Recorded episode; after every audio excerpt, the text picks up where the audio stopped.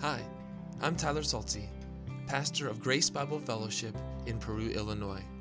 Our mission at Grace Bible Fellowship is to magnify the glory of the Triune God in Christ Jesus by proclaiming God's Word to advance the gospel in our lives and the world. We base who we are and what we do on the good news of Jesus. If you would like to find more information about Grace Bible Fellowship, you can visit our website at www.gbfperu.org. I'm so thankful you've come here to listen to God's Word proclaimed as we seek to understand it and be transformed by it.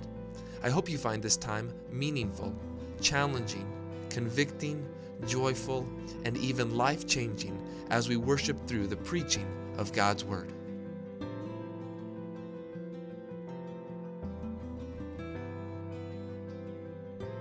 Pharaoh as this mirror that reflects back to us and shows us what's in us, shows us that there is a battle that's raging between Pharaoh and Yahweh, and that's a picture of the battle that rages between Yahweh, the Lord, and every person.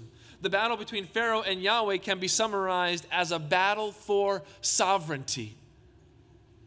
Who is the true and rightful king? Who had the power over everything? Who was in control? Whose rule and authority was supreme?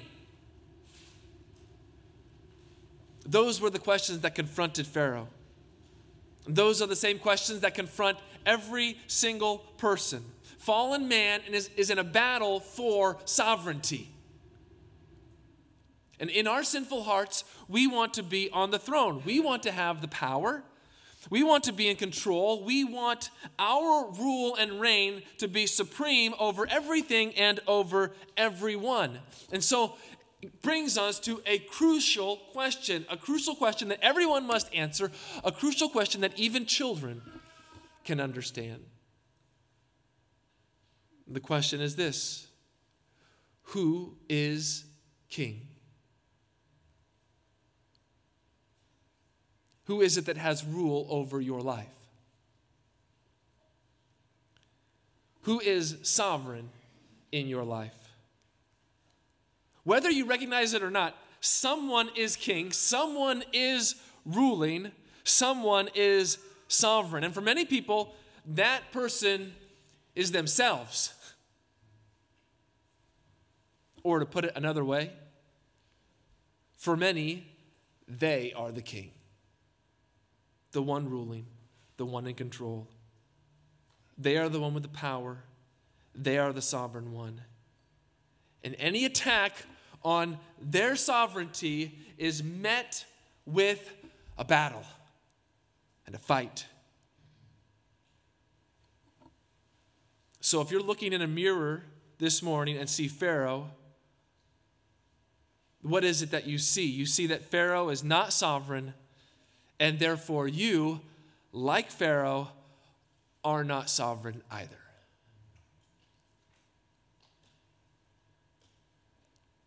This battle is seen in many applications in your own life. Maybe you don't even recognize it. Think about a few of these with me maybe for a moment. Why are you afraid?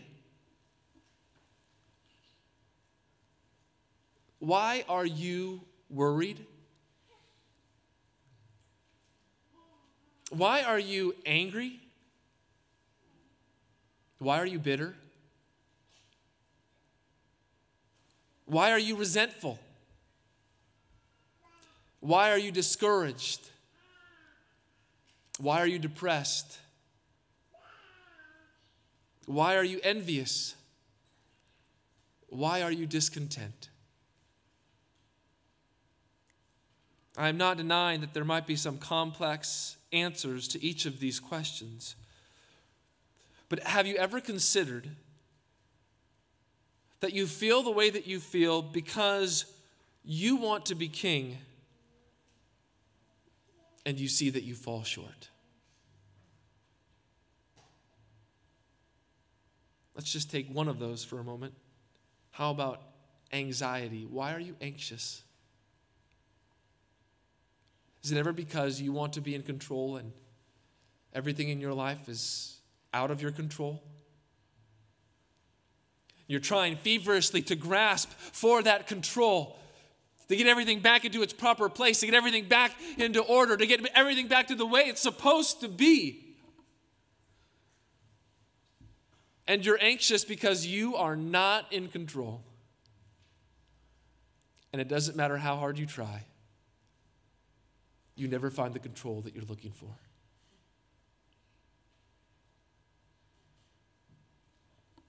The Lord is declaring through his word in these plagues that he is the sovereign one. No one else is sovereign. No one shares in his sovereignty. There is no other king or ruler or authority who can hold a candle to him. He is in complete control. And God, making his sovereignty known, is a direct assault on whatever sovereignty you think that you have. God is saying, you are not the sovereign one here, and so we need to know his sovereignty. We need to know his rule. We must acknowledge without hesitation and without reservation that the Lord is king. Psalm 44, 4 says this, "You are my king, O God." And now, you might be sitting here and saying this to yourself, I know all of this. I know that God is sovereign. Why are you pressing this? I already have this knowledge. Why do I need to hear a sermon about knowing God's sovereignty? You need to hear a sermon about knowing God's sovereignty because knowing God's sovereignty intellectually is never enough. If you truly know God's sovereignty, you will willingly submit to his sovereignty. And that is a great pitfall for someone to know God's sovereignty. Someone could even teach on God's sovereignty. Intellectually, they could know that God is sovereign, yet they could have never bowed the knee, yet they could have never submitted and put themselves underneath God's sovereignty.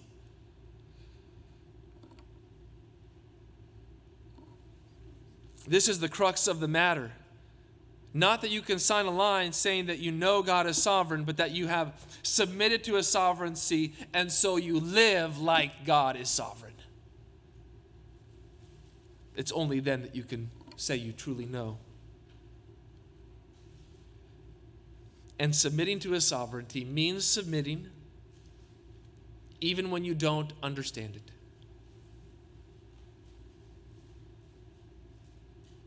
Even in the midst of difficulties and hardships, even in the midst of brokenness and hurt, even in the midst of those times when you feel like crying out, God, where are you? If you know and believe in God's sovereignty, then you will submit and trust his sovereignty.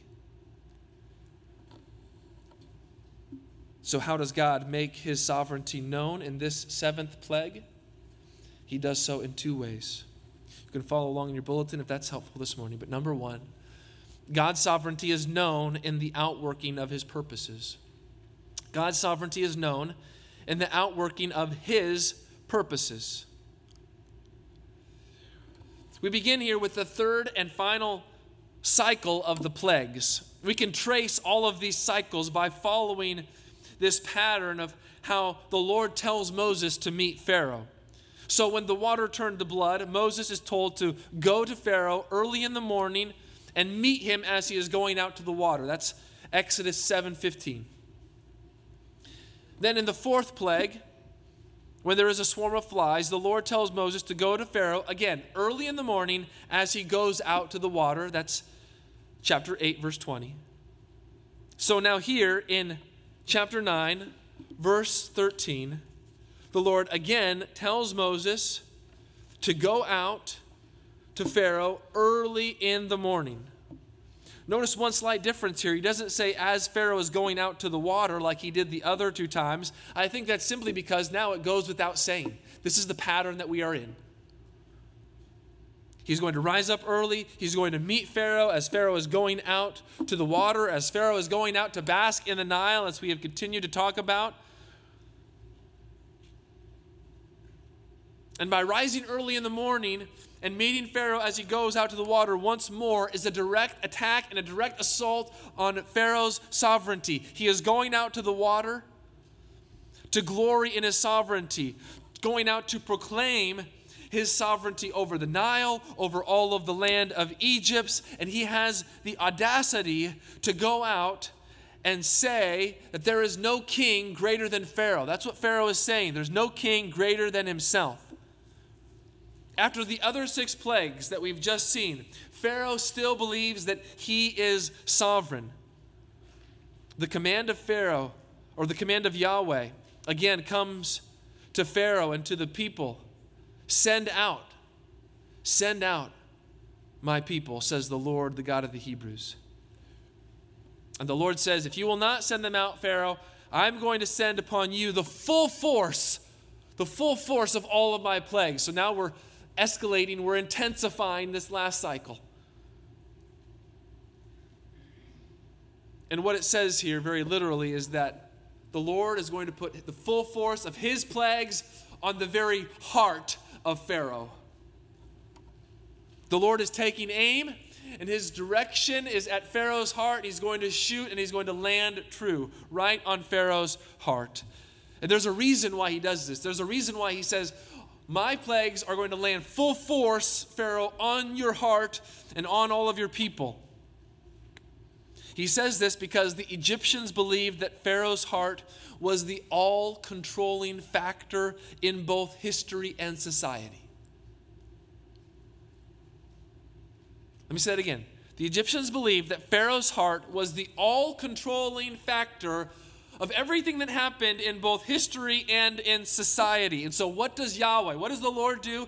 He assaults Pharaoh's heart to demonstrate that the only God, the God of the Hebrews, is the sovereign one of the universe. He is the all-controlling one, not Pharaoh.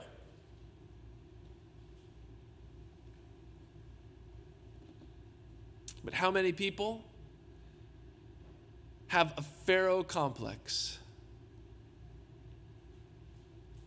Truth be told, how many of us would like our hearts to be the all-controlling factor? How much easier life would be.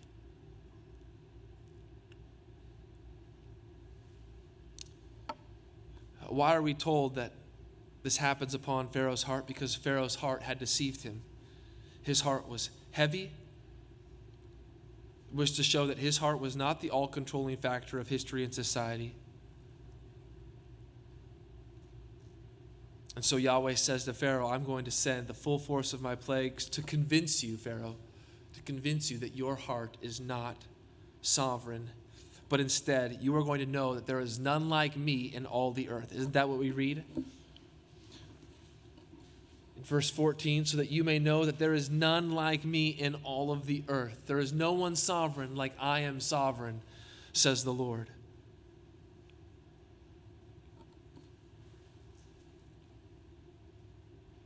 And how difficult and unwilling we could be to accept such a statement. There is no one sovereign like the Lord in all of the earth. No one, not even you. And then we get a glimpse of the Lord's mercy and long-suffering. How merciful has Yahweh been to Pharaoh? Notice what he says here. For I could have put out my hand and struck you. Pharaoh, if I wanted to put an end to you, I could have done it. I could have wiped you out. You and your people with all of this pestilence. I could have cut you off from the face of the earth. The Lord says, but I didn't. I was merciful. I was long-suffering. This idea has this sense that he has long nostrils in the sense of he's slow to anger. In the ancient times, they would see the nose as this indication of if you were mad, if your nostrils would flare and get red.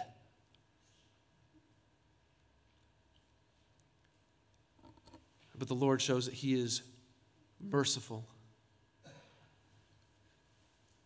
And his forbearance and kindness is meant to lead Pharaoh and his people to repentance.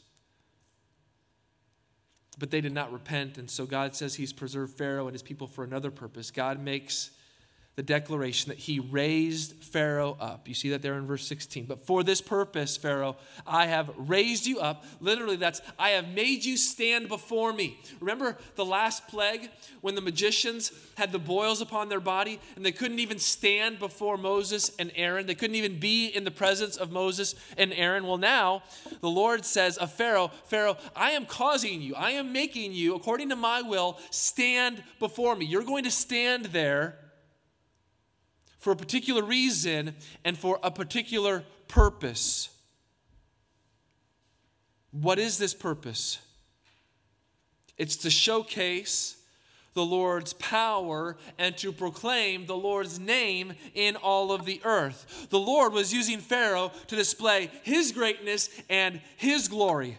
Guess what, Pharaoh? It's not about you. It's not about your greatness. It's not about your glory. God is doing all of this to you, not so that you would be known as the sovereign king, but so that he would be known as the sovereign king. The Lord is doing this so that everyone would bow before him. And here is Yahweh saying to Pharaoh, Pharaoh, you are serving my purpose. I am not serving you, your purpose, your will, your desire. None of those are prevailing. My will, my desire, my purpose is happening and will happen, and there is nothing that you can do to stop it or thwart it or change it. Oh, dear brother and sister, how antithetical this is to the way that many people think. Sometimes, perhaps even Christians can fall into this way of thinking. How many wrongly think that it is about God serving their purposes? It's about God doing what they want. About God meeting their expectations and doing the things the way that they want them to be done. Who is serving who? In your life, who is serving who? You expect God to serve you? And here's what I find fascinating about this. God does serve you, but he doesn't serve you in the way that you would expect. How does God serve you? God serves you by sending his own son into this world to take on human flesh, to become a servant and serve by giving his life as a ransom for many. God served you by killing his own son on the cross so that you might have life. God served you by putting all of your sin upon the perfect, spotless Lamb of God who there died in your place as the perfect sacrifice so that your sins would be taken away and so that you would be given the gift of eternal life. That is how God has served us in his own purposes. Not the way that we want, though, oftentimes. Not the way that we think we should be served. And how it goes to the fact that God knows what we really need.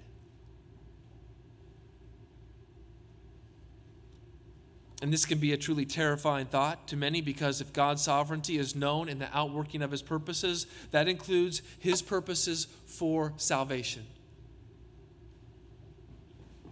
This means that salvation does not depend on human desire or human effort. Rather, salvation depends solely on the purposes of the sovereign and holy God. We do not choose to pursue God. God first pursues us. So let's go back for a moment to those verses that I read this morning in our scripture reading. Romans 9, verses 14 through 18. Listen to them again. What shall we say then? Is there injustice on God's part? By no means. For he says to Moses, I will have mercy on whom I have mercy, and I will have compassion on whom I have compassion. So then what? So it depends not on human will or exertion, but on who? But on God, who has mercy.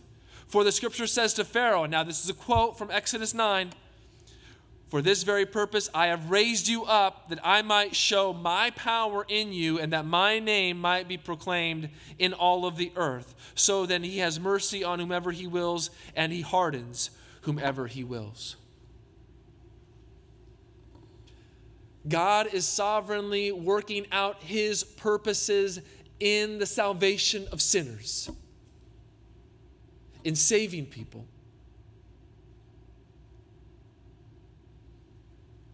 And it might be difficult for us to understand, but see here how the negative aspect of the Lord hardening Pharaoh's heart is designed and purposed to have a positive outcome. Pharaoh, your hardening was meant to show God's greatness. The judgment that fell upon Pharaoh set the stage to reveal the true and almighty God and who he really is. What is the positive? So that Yahweh's power and Yahweh's name would be proclaimed throughout the entire earth. God's purposes for Pharaoh and for the judgment that fall on Pharaoh and on his people would have worldwide implications, so that everyone would know. It's through him, through Pharaoh, that everyone is going to know just how powerful the Lord is and whose name is the only name to be praised. That's the idea behind proclaiming Yahweh's name. Not just that it's proclaimed, but that his name is to be praised. His name then is to be worshiped. His name is to be exalted above every other name. Power and a name. And it reminds me of an event that takes place at the beginning of the book of Acts, where Peter and John are on trial for healing a crippled man and teaching in the temple. Look at this with me. This is astounding. Acts chapter 4, verses 7 through 12.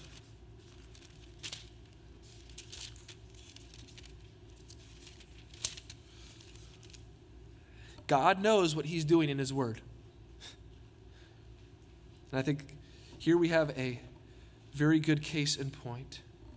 Acts chapter 4, beginning in verse 7. "And when they had set them in the midst, they inquired." So now Peter and John have been taken. They've been brought before this council. They're on trial. Here's what these prosecutors begin to ask. They inquired, "By what power or by what name did you do this?" Then Peter, filled with the Holy Spirit, said to them, "Rulers of the people and elders, if we are being examined today concerning a good deed done to a crippled man, by what means this man has been healed, let it be known to all of you and to all the people of Israel that by the name of Jesus Christ of Nazareth, whom you crucified, whom God raised from the dead, by him this man is standing before you well. This Jesus is the stone that was rejected by you, the builders, which has become the cornerstone, and there is salvation in no one else, for there is no other name under heaven given among men by which we must be saved." Did you hear it? Do you hear the parallels here between what these people say and with what God says in Exodus 9? By what power and by what name? By whose power and whose authority? Under whose sovereign rule are you doing such a thing? And what does the Spirit-filled Peter say? By the power and name of Jesus Christ. He is the one who was crucified. He was the one who was buried in a tomb. He is the one that God raised again to life on the third day. All of this done according to his perfect purpose.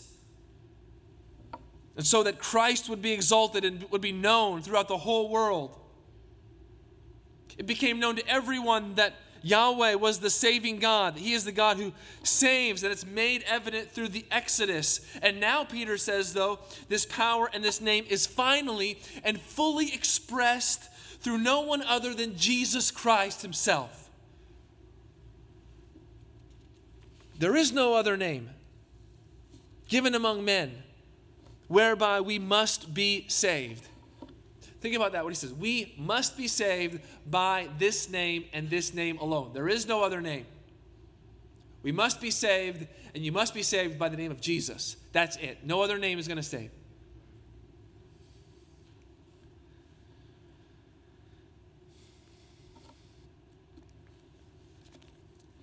What happens, though, back in Exodus? What happens after this purpose is made known, that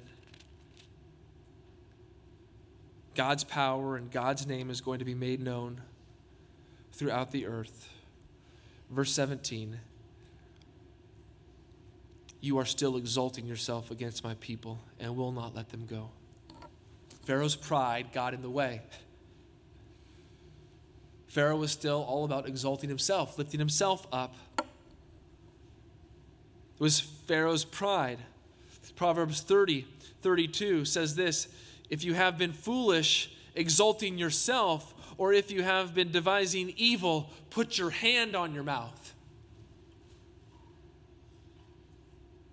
Pharaoh had not put his hand on his mouth. He was exalting himself. Continued in his pride. Continued to insist that he was sovereign. He could handle it. He was in control.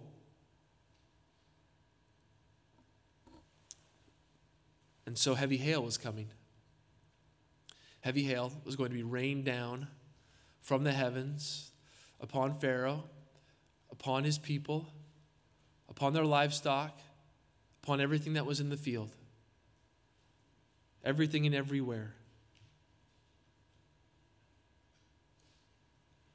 And then the Lord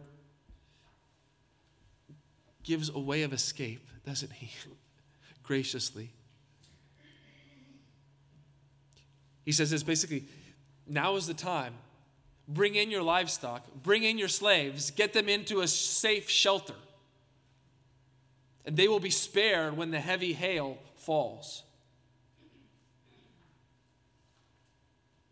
And what does it say?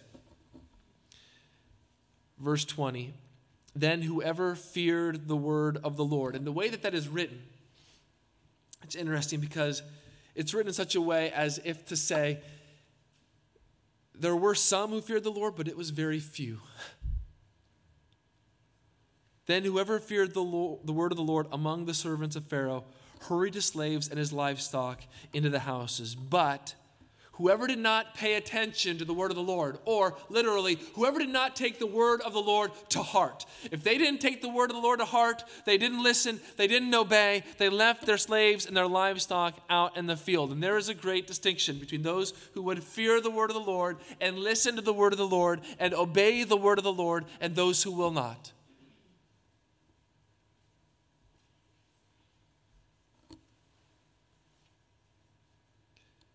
I mean, you hear the warning here to escape judgment.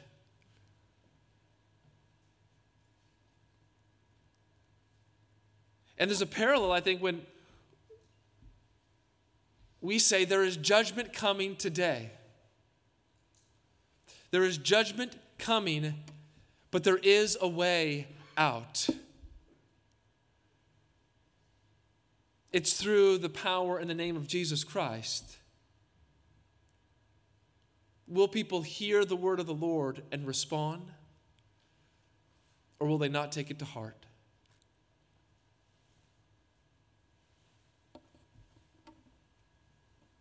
We are those who are supposed to be fearing the word of the Lord and taking it to heart.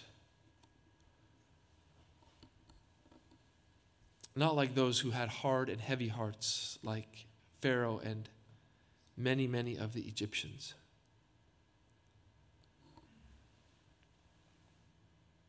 And so God is working out his sovereignty through his own purposes. And number two, the second way that we know God's sovereignty is we know God's sovereignty by what he possesses. God's sovereignty is known by what he possesses. God's sovereignty is known by what he possesses.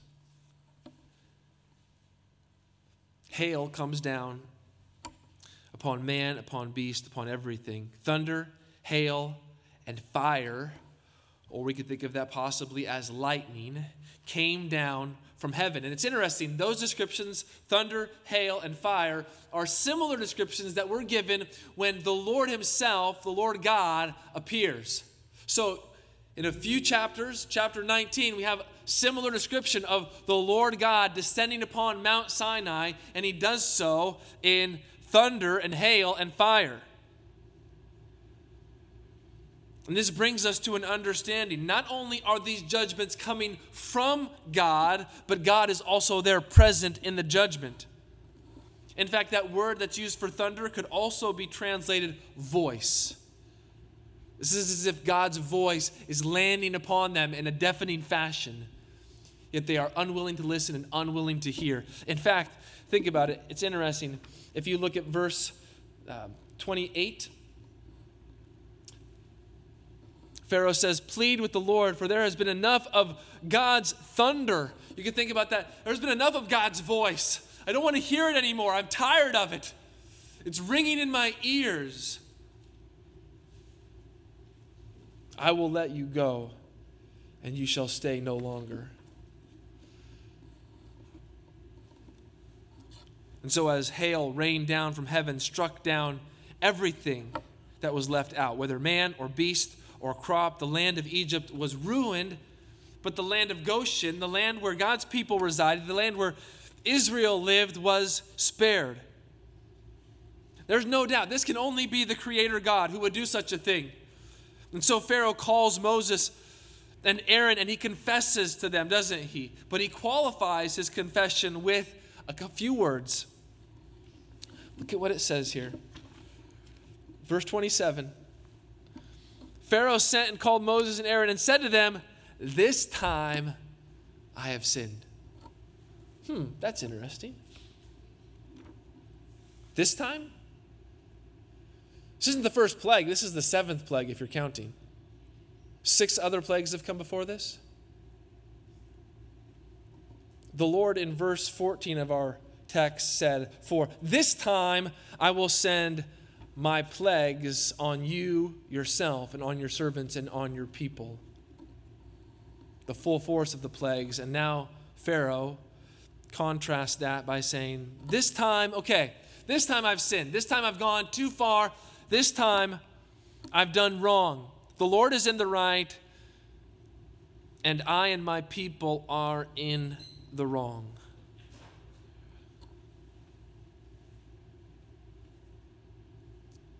Pharaoh teaches us something in this verse. I think that is a good warning for us to hear.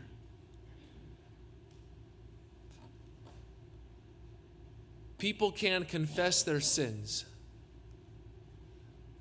but confession of sin does not equal true repentance. Let me say that again. People can confess their sins, but confession of sin alone does not equal true repentance. Admitting that you have sinned is not the same as repentance. You can admit your sin. You can confess that the Lord is righteous like Pharaoh does here. You can acknowledge that you are wicked as Pharaoh does here. But that is not true repentance. Yet how many people think that merely by admitting their sin, they are good before a holy God? Have you admitted your sin but not repented? If you have admitted your sin and stopped, you haven't gone far enough. Admitting sin is not the fullness of heart change. A hypocrite can admit his sin with no fruit of lasting change that comes from true repentance. What is missing? If you admit your sin, but you do not repent, what's missing is godly grief. This is what 2 Corinthians says, chapter 7, verse 10. As it is, I rejoice, not because you were grieved, but because you were grieved into repenting. So there it is. You hear it? He says, I know rejoice that you were grieved, but this would happen. You grieved, and then it led you to repentance. For what? For you felt godly grief, so that you suffer no loss through us. For godly grief produces a repentance that leads to salvation without regret, whereas worldly grief produces death. So what is it that godly grief does? Godly grief produces a change in you where you are seeking to turn from your sin, where you are seeking to kill your sin, where you are seeking to refrain from continuing in sin, where you are saying, I am no longer going to practice sin, and you begin to think again. Think again because you see that your sin is committed against a holy and righteous God. Think again because you see that your sin now is what separates you from this holy God. Think again because now you see, I need a remedy for this separation. I need reconciliation because of this separation.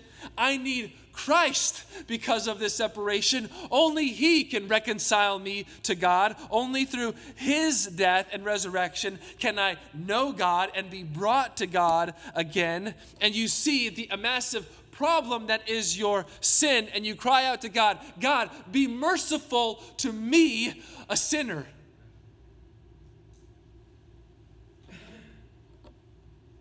Worldly grief that is not godly produces death because sin continues. You may be grieved because you experience the consequences of your sin. You may feel bad because your sin affects others, but it does not take into consideration that you have sinned against the holy God and brought about true lasting change. In fact, do you remember when John the Baptist is baptizing there at the Jordan River and the Pharisees come out to him? What does he say to them? You brood of vipers, who told you to repent? And then what does he say? Bear fruit in keeping with repentance. What happens when you repent? There's fruit that comes from it, lasting fruit, heart change that comes from it. Because no fruit, he says, is a tree that will be cut down and thrown into the fire. We see this with Pharaoh. Look at verse 34. But when Pharaoh saw that the rain and the hail and the thunder had ceased, what happened? He sinned yet again.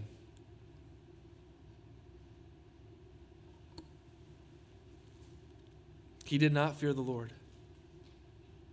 Moses agrees to pray to the Lord for Pharaoh. But this time, notice what he says. When Pharaoh says, plead for me, pray for me, Moses says, I will stretch out my hands to the Lord. That's a posture of prayer. When you stretch out your hands to the Lord, it's a posture of prayer. The thunder will cease. There will be no more hail. Why? So that you may know that the earth is the Lord's.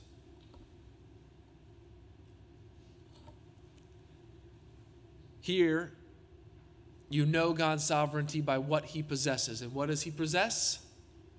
He possesses everything.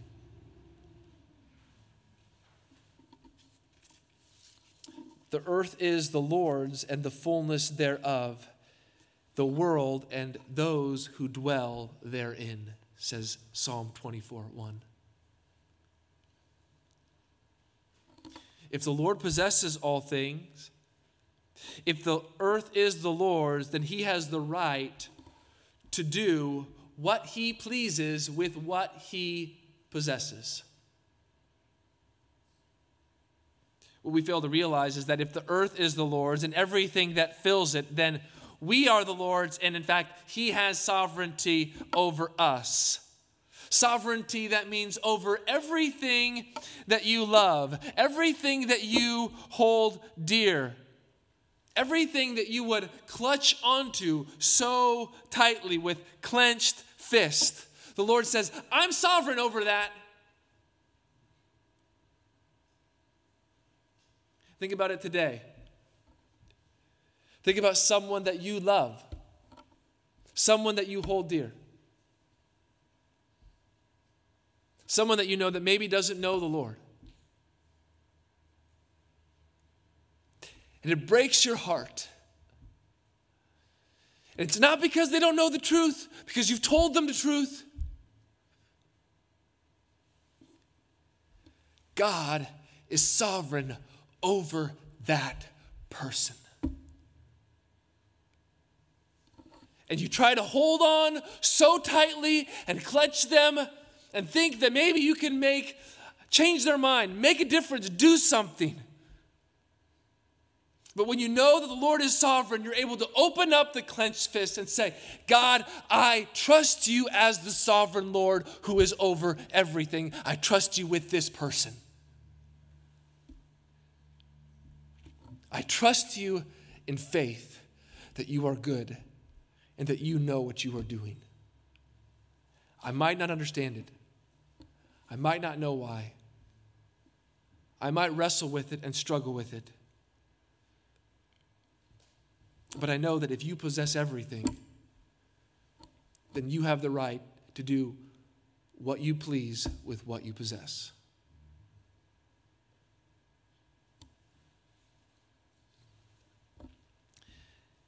With this plague of hail, we are propelled forward into Scripture. In the Old Testament, the word hail is only used 29 times. 20 times it's referring to the hail here in Exodus chapter 9. But there's other hail that falls. Joshua 10, hail falls on Israel's enemies, Joshua 10:11. Isaiah 28:2, hail falls. Ezekiel 38:22, hail falls again. In every occasion, each of those verses, the hailstorm signifies the judgment of the sovereign God falling upon the enemies of his people. It's no surprise then what we read in Revelation 16. So would you turn there with me just as we close? Revelation 16. You notice the pattern as we go through these? If you've been here for multiple weeks, it seems like we're always ending in Revelation, doesn't it? Revelation 16, though, verse 17 through 21. The seventh angel poured out his bowl into the air, and a loud voice came out of the temple from the throne saying, "It is done." And there were flashes of lightning, rumblings and peals of thunder, and a great earthquake, such as there had never been since man was on the earth. So great was the earthquake. Do you hear that? Do you hear that right there? What John is saying in the book of Revelation is similar to what Moses had said to Pharaoh. You're going to see a great hailstorm such as Egypt has never seen in all of its time, in all of its history. Now here, John echoes that and says, you're going to see this great plague that's never been seen since man was on the earth.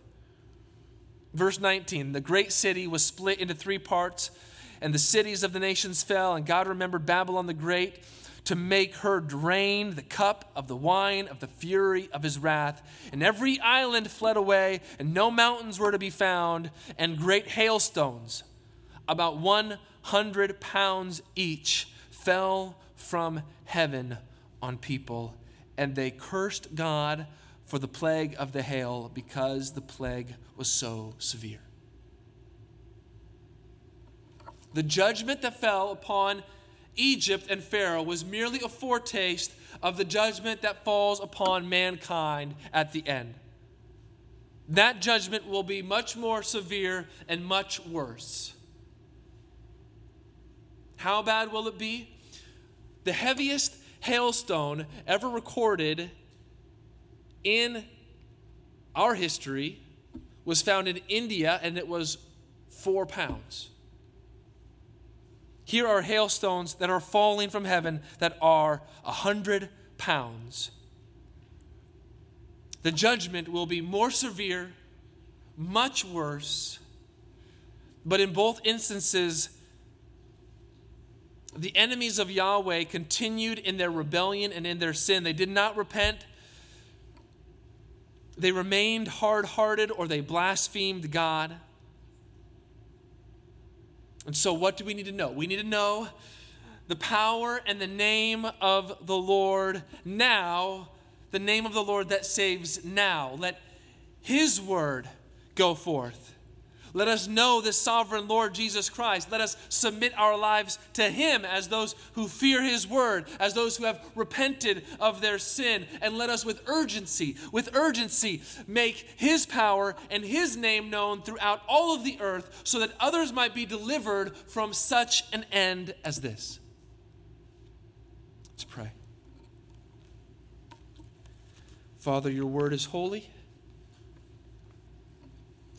and it's true. And so give us ears to hear and accept and receive and learn what you have said to us this morning. Help us to submit to your sovereignty.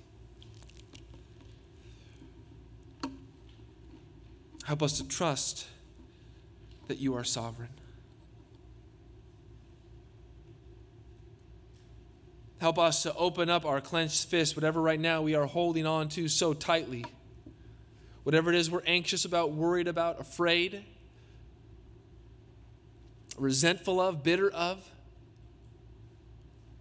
discontent, or whatever it is that we're holding on to. May we open our hands before the sovereign God, before you. And let us acknowledge that we are not sovereign, but that you are sovereign. That you are perfect. And that you are good. I pray that you would work in people's hearts and lives here this morning that might not know you. That they would have heard the power of Jesus Christ, they would have heard the name of Jesus Christ and all that entails as the only one who can save them. There is no other name given among men under heaven whereby we must be saved. So would they put their faith and their trust in him, and would they repent of their sin today? We pray in Jesus' name.